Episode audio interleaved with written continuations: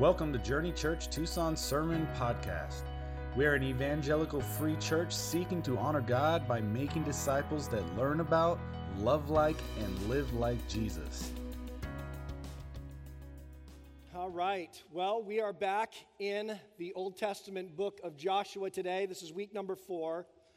And just to say thank you to Micah for last week and Tyler for the week before that, I will just say I've been running very fast, uh, not on purpose, but by God's design, I think. But um, to not have to preach those couple of weeks has been very strategic for me. And uh, I can tell you more uh, personally uh, in another setting. I don't want to take up our time telling you all about what I've been doing the last five weeks, but uh, it's pretty special. And I've been in a season where if God doesn't show up for the next thing, I will be put to shame. And I feel a little bit of that here this morning as well with uh, the layers of, of things going on in my life. So if we could stop one more moment and just to dedicate our, our uh, time in His Word to the Lord. God, I, I sense that that you've been showing up again and again. And, and as I said in a private prayer time, nineteen out of nineteen times in a row, and I'm asking for twenty. That, uh, not that I would look good or flawless, but the, Lord, that you, I would represent you well and rep- represent the truth well. But also, Lord, just that each one of us here would have ears to hear what you want to say in and through your word and the grand picture of your deliverance of sinful humanity, Lord, both, both groups of people but individuals. Specifically, Lord, we want to see it and understand it today, and not just the adults, but all the way down to our children that are with us. So I ask for grace in this moment. We pray it in Jesus' name together. Amen.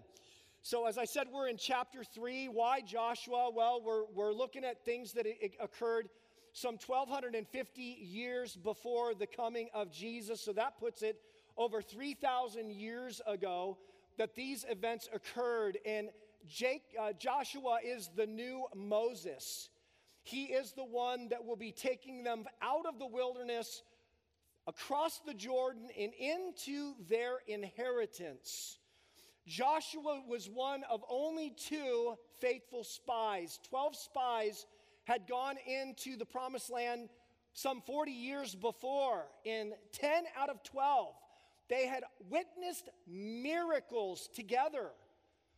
And yet these miracles in their life did not register with them. So when they saw the people of the land of Canaan, they said, uh-uh, yeah, maybe God's big, but and maybe he could part the Red Sea. Maybe he could deliver us through the Passover, the death of the firstborn. Maybe he could do that, but there's no way we could ever actually go in and take this land. The people living there are much too big. But there were two faithful men.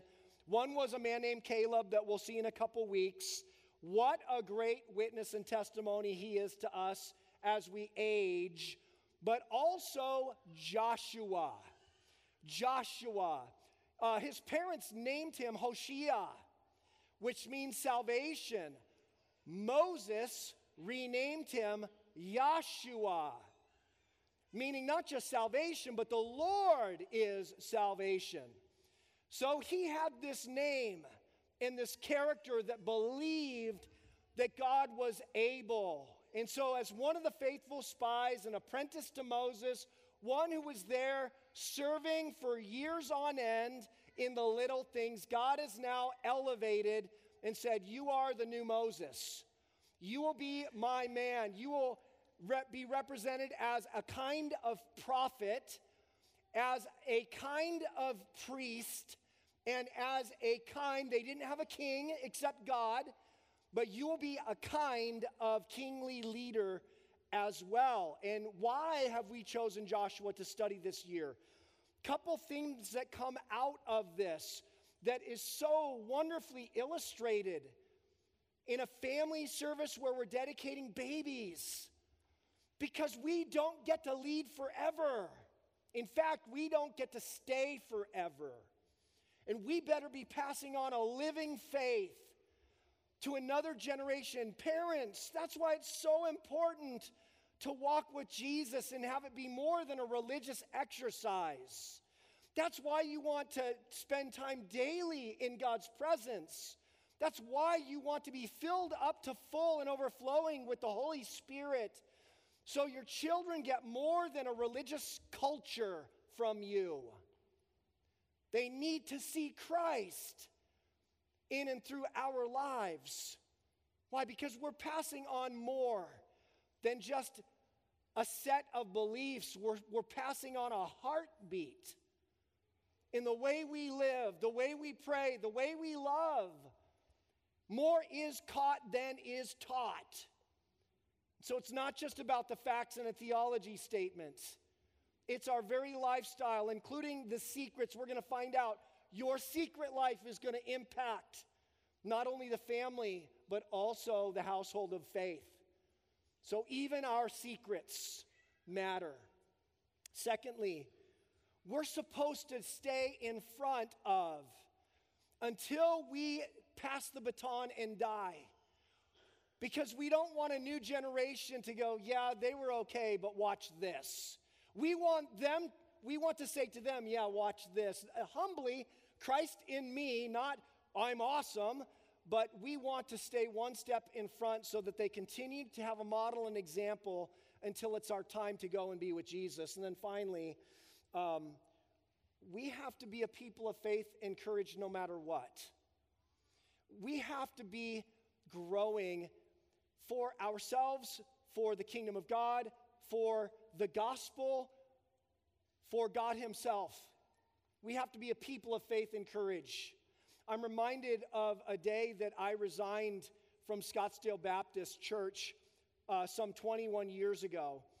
And we had just had Timothy, little baby, and I resigned to nothing. No job. And I remember speaking to an elderly lady, and she goes, what are you doing? What are you going to? And I go, I don't know, nothing. And she goes, oh my. And I go, why? What? It's a walk of faith. I just know what's right. And she goes, oh, I'm much too old to have that kind of faith. And in my imagination and mind, in my, my, you know, I was, I was like thirty-two, thirty-three years old. And in my youthful imagination, I thought it was supposed to go opposite. I thought faith is supposed to grow as we walk with Jesus and get older. But she was saying, no, I had more when I was younger. And I'm like, this is not the way of God. This is not what the scripture reveals. We have to be a faith-filled people. For the sake of, of other generations, yes, but just to walk with Christ.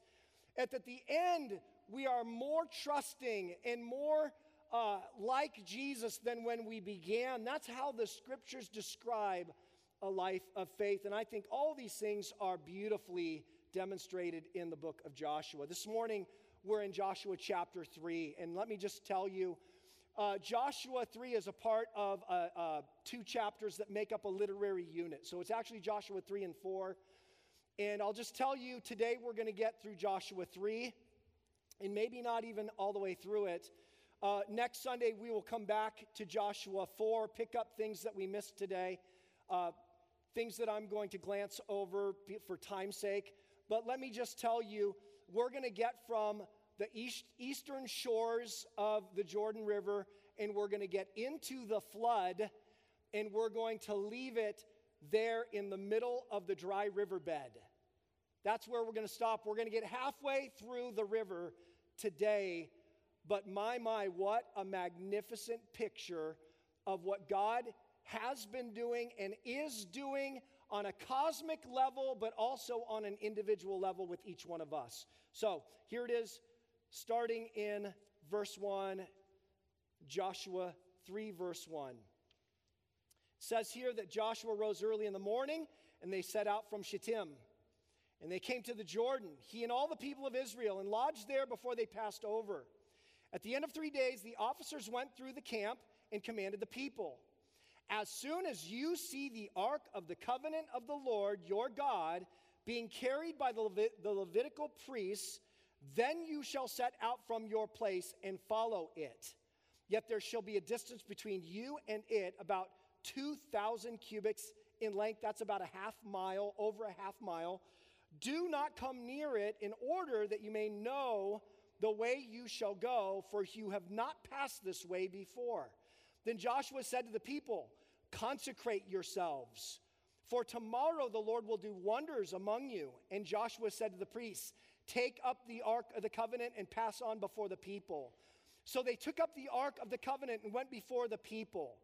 The Lord said to Joshua, today I will begin to exalt you in the sight of all Israel, that they may know that as I was with Moses, so I shall be with you. And as for you, command the priests who bear the Ark of the Covenant, when you come to the brink of the waters of the Jordan, you shall stand still in the Jordan. And Joshua said to the people of Israel, come here and listen to the words of the Lord your God. And Joshua said, here is how you shall know that the living God is among you, and that he will without fail drive out from before you the Canaanites and the Hittites, the Hivites, the Perizzites, the Girgashites, and the Amorites, and the Jebusites. Behold, the Ark of the Covenant of the Lord of all the earth is passing over before you into the Jordan. Now therefore, take twelve men from the tribes of Israel, from, from each tribe a man. And when the soles of the feet of the priests bearing the Ark of the Lord, the Lord of all the earth, shall rest in the waters of the Jordan, the waters of the Jordan shall be cut off from flowing, and the waters coming down from above shall stand in one heap. It's a very interesting word we're going to come back to. So when the people set out from their tents to pass over the Jordan with the priests bearing the Ark of the Covenant before the people, and as soon as those bearing the Ark had come as far as the Jordan, and the feet of the priests bearing the ark were dipped in the brink of the water. And this parenthetical, really important detail Joshua wants to record for us. Now the Jordan overflows all its banks throughout the time of the harvest. The river gets to be about a mile wide. It's, it's an enormous flood zone and a jungle. A jungle of trees, salt cedars, impenetrable, difficult, flooded, dangerous. Verse sixteen, the waters coming down from above stood and rose up in a heap. Second time we see that word, heap. Very far away at Adam, the city that is beside Zarathon. And those flowing down toward the sea of, of the Arabah, the salt sea, that's the Dead Sea, were completely cut off, and the people passed over opposite Jericho. That's an important detail. Now the priests bearing the Ark of the Covenant of the Lord stood firmly on dry ground in the midst of the Jordan, and all Israel was passing over on dry ground until all the nation finished passing over the Jordan. Scholars and historians believe that at this stage of the game, there's probably somewhere between three to five million Jews that have to pass through that dangerous flood stage river, something completely and totally impossible by the will of man, but something very possible to the God who can do all things, or for the God who can do all things. Now, let me revisit this. Why? Why this story? Why are we looking this? We're not Jews. We're not there. This is not a real thing. We're not trying to stop rivers. I've tried it before. It didn't work. It was Sabino Canyon about three months ago, and I said, let's give it a whirl. My feet were wet. I turned around and ran home. Didn't work for me. So what does this have to do with me? What does this have to do with you? What does this have to do with us? We're not Jews. Maybe some, a little ethnic Jew, but we're not Jews. Let me show you a couple of places in the New Testament, one for Romans and one for Greeks. The one for Romans says, Romans fifteen four, Paul says to these Roman Gentile converts, whatever was written in former days was written for our instruction, that through endurance and through the encouragement of the scriptures we might have hope. So we're supposed to read this story and the other stories and accounts in the Old Testament for us as non-Jewish Gentile converts. You say, I'm not Roman, I'm Greek. Here's First Corinthians ten eleven. Now these things happened to them as an example, but they were written down for our instruction, on whom the end of the age has come. So we're supposed to take instruction and encouragement from this historical account. I want to point that out. This is not a myth. This is not a legend. This is not a story. It is an historical account. It really happened. These people really experienced this in real time. Secondly, it's an example of what it looks like to live by faith. This is an example for Christians to go, I am one of God's children, and how do I take on my next day, my next chapter of life? There are instructions and encouragement here for that. But this morning, where we're going to park, coming up to the communion time together, is this, that this is a picture, an illustration, a type, and a foreshadowing of God's plan of salvation. God's redemptive plan of the ages. History is his story. And we have a depiction of what God does in history to redeem unworthy, lost, sinful human beings, adopts them into his family, and sends them on mission. We want to look at that redemptive plan of the ages and how this all works. Ephesians two eight provides a beautiful, uh, succinct understanding of what we're looking at today. It says, "For by grace you have been saved through faith, and it is not of your own doing. It's the gift of God." These people of Israel, it wasn't like they were so awesome that they earned God's favor. And therefore, God was leading them through this, this place and doing miracles for them because they're so good. They have such a good moral compass. That's actually not at all the message. The message of Christianity is, is not that God blesses and loves good people. The central message of Christianity is that he loves, forgives, and redeems bad people like you and me. And if that's not your jam, if, if that's off-putting to you, uh, listen, before you're exposed as a sinner, humble yourself. That's my first choice. But if you're still offended by the whole idea that you're not a good person, that I'm not a good person, biblical Christianity is not your jam. Christianity is for losers. People that can't be good enough to get chosen. People that need Christ. People that need grace. And that's what Ephesians two eight says, is by grace you've been saved through faith.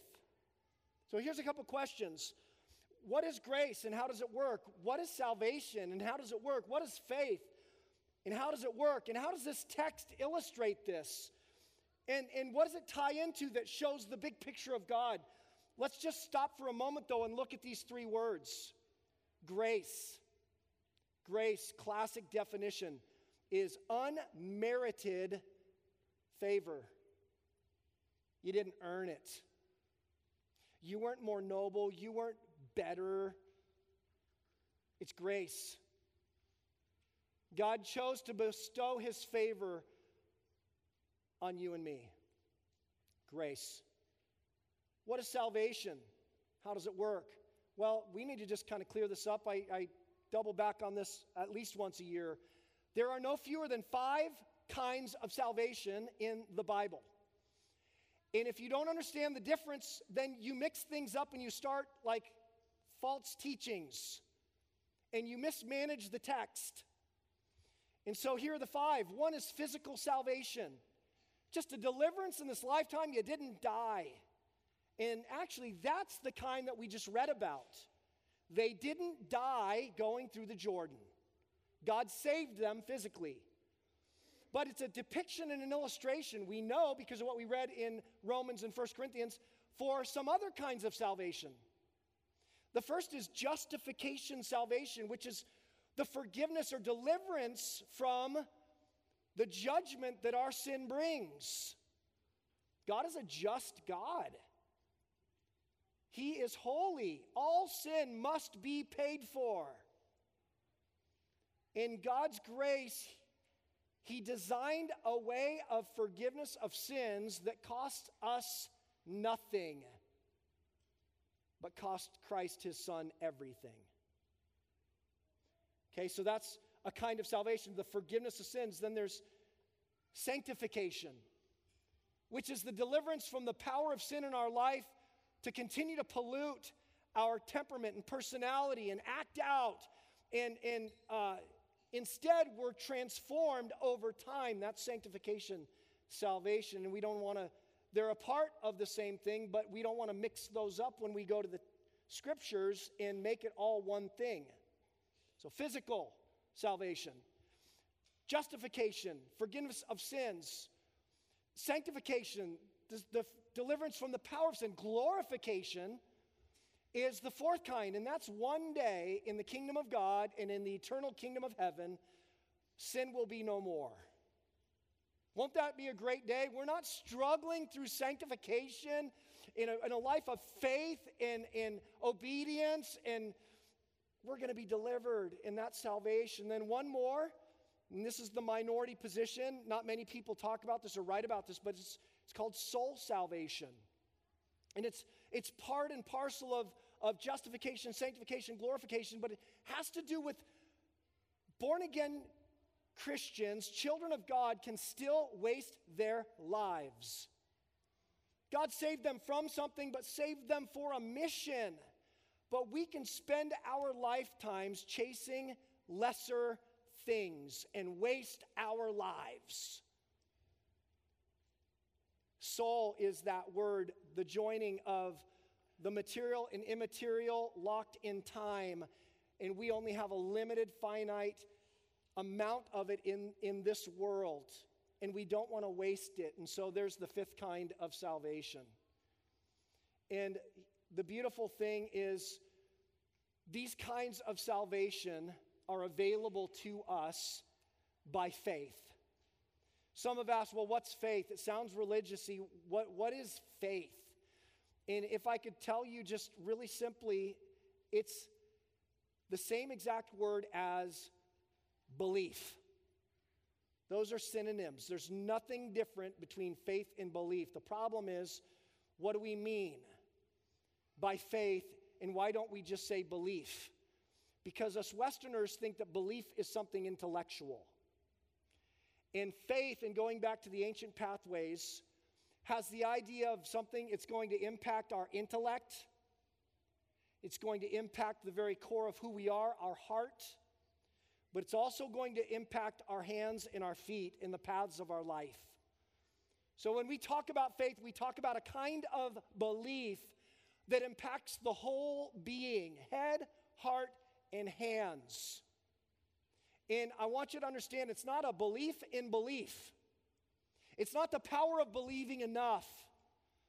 Because that's in the world, in Disneyland. And yes, in some branches of the church, believe it enough. God has to do it. No, He doesn't. We're not the boss. But faith is more about the object of faith and less about the one who is exercising the faith. So the faith must be in the right object, have the right content, and it impacts the head, the heart, and the hands and feet. So that's what we're talking about here. And if I could just give us the bottom line and then demonstrate the power of what's going on in the text. Here's our bottom line, because I'm not going to get through the whole outline today at all. Bottom line is this: the God who calls us into His story. There's a word play there. Calls us into history, calls us into His story, works for us. I'm not saying He's our servant. He works on our behalf. Grace, He shouldn't have to, He shouldn't, but He does because He loves us. He works on our behalf as we believe. Not when we believe even, because sometimes I don't believe and God is still being faithful. There it is again. God who calls us into His story works for us as we believe.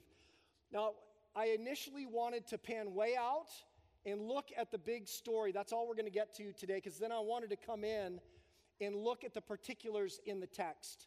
This morning, as we head toward communion and running out of time, I want to just show you a few things that are going on in this in real time. The big picture of Joshua three. The people of Israel, as they followed the ark and watched these things unfold, I can't say that every one of them was triggered and looked back forty years before, but it was designed to do that.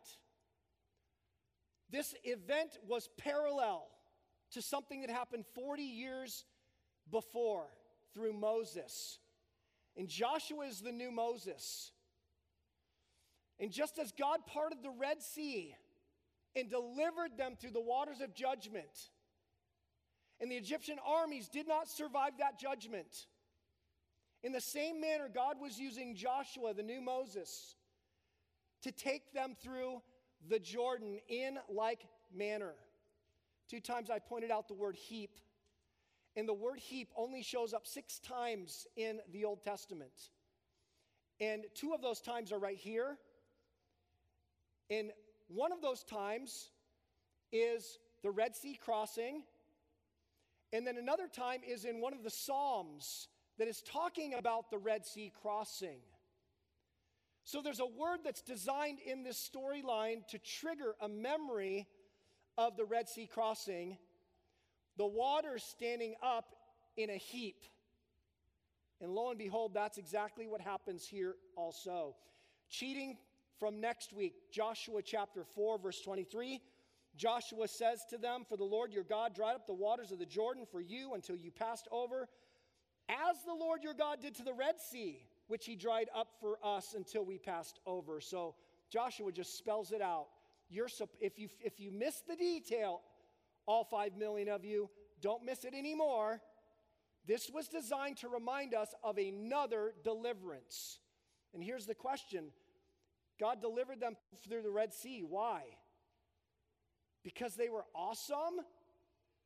Because they had earned it? Because they were so much more noble than the surrounding people groups? I would argue absolutely not. I think the, the, the Ninevites did a far better job of repenting when, when uh, the prophet Jonah came to them. And in eight words, the entire city repented in sackcloth and ashes. They were actually a better people. Why the Jews? Why Israel? Deuteronomy seven six, Moses said, "The Lord your God has chosen you to be a people for his treasured possession. Out of all the people are on the face of the earth." No explanation given, and we look at the story and go, it's not because they were awesome. It's because God chose them and said, "You're going to be my treasured possession. I'm keeping a promise to your great-grandparents," and they were rascals. Abram was a rascal. Isaac was a rascal. Jacob was a rascal. The Jews, the twelve tribes, the brothers, they were rascals. The nation, they were rascals. But God says, "Yep, and you're my people."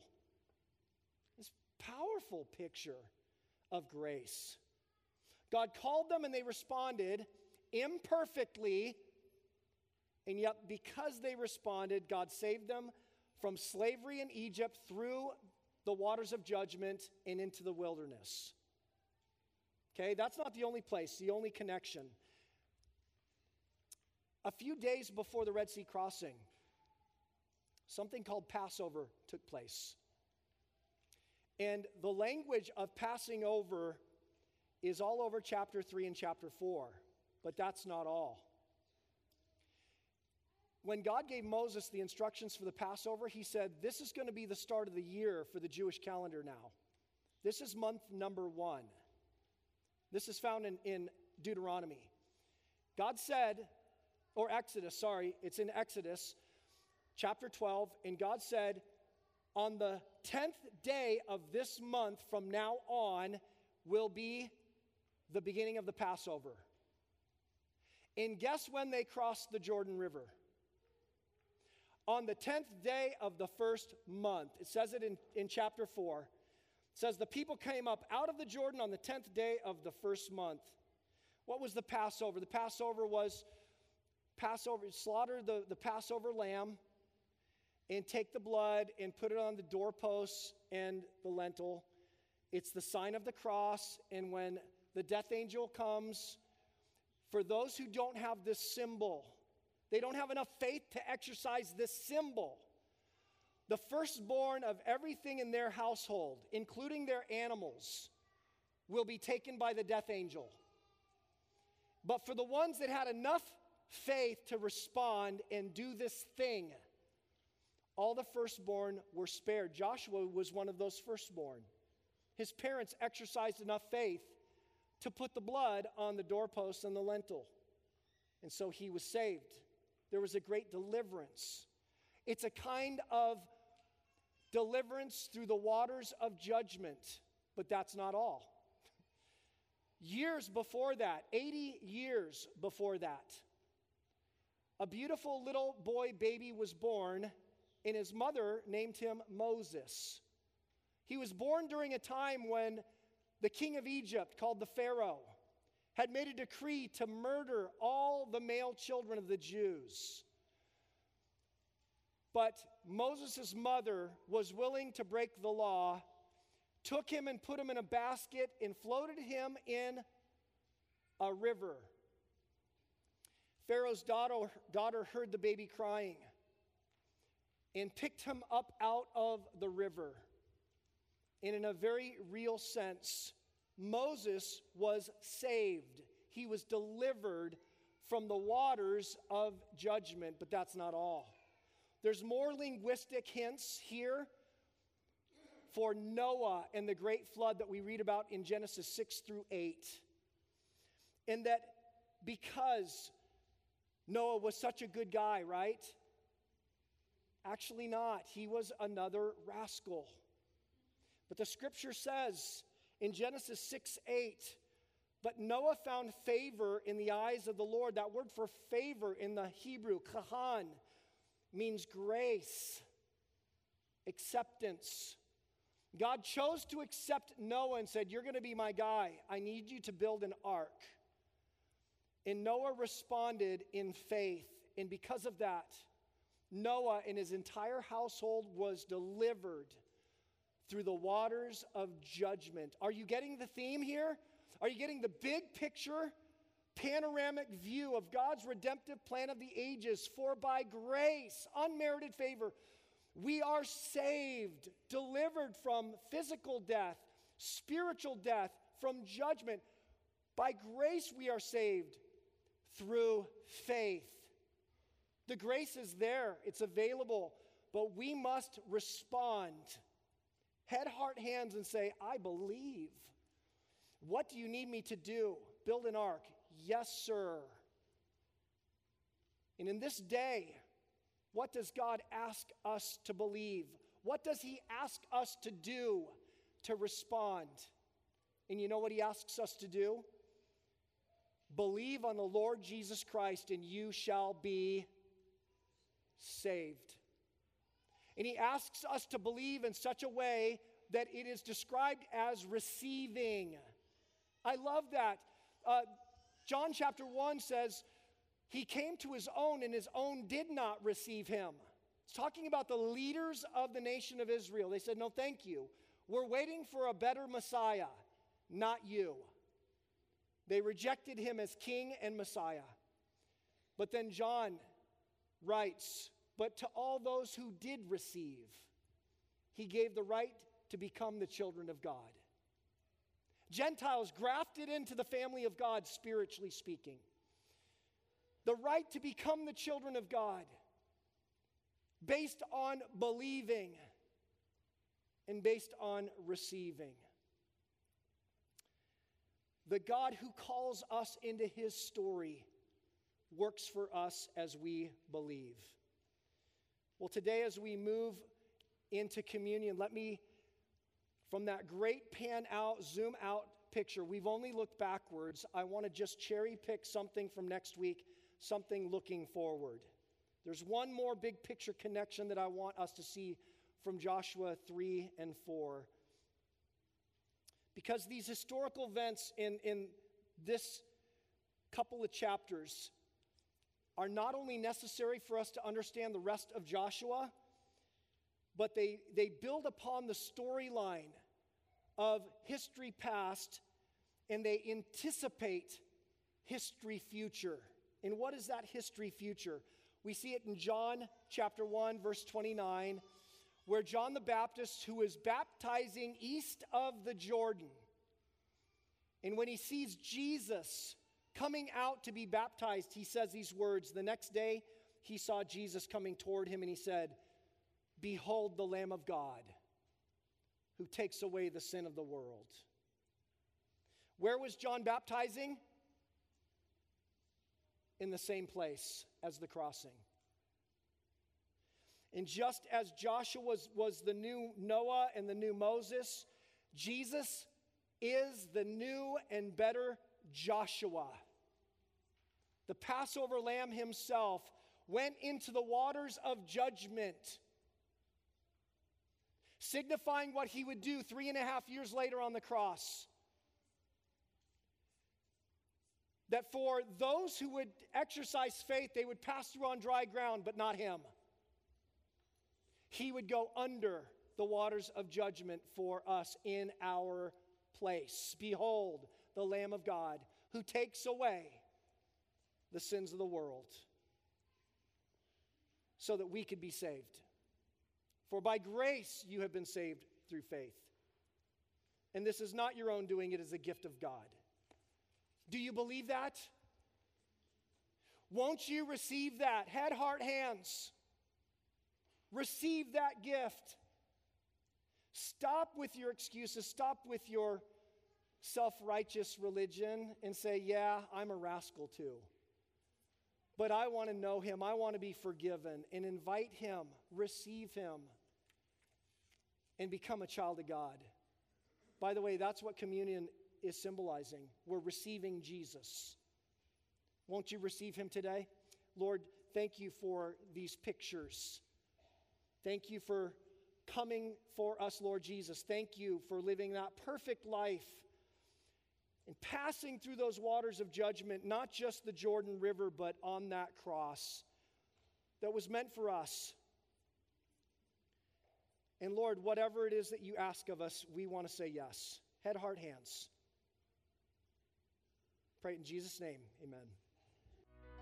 Thank you for listening to Journey Church Tucson Sermon Podcast. We'd love to have you join us in person on Sunday mornings at ten a.m. You can find out more about us at journey e f c dot org.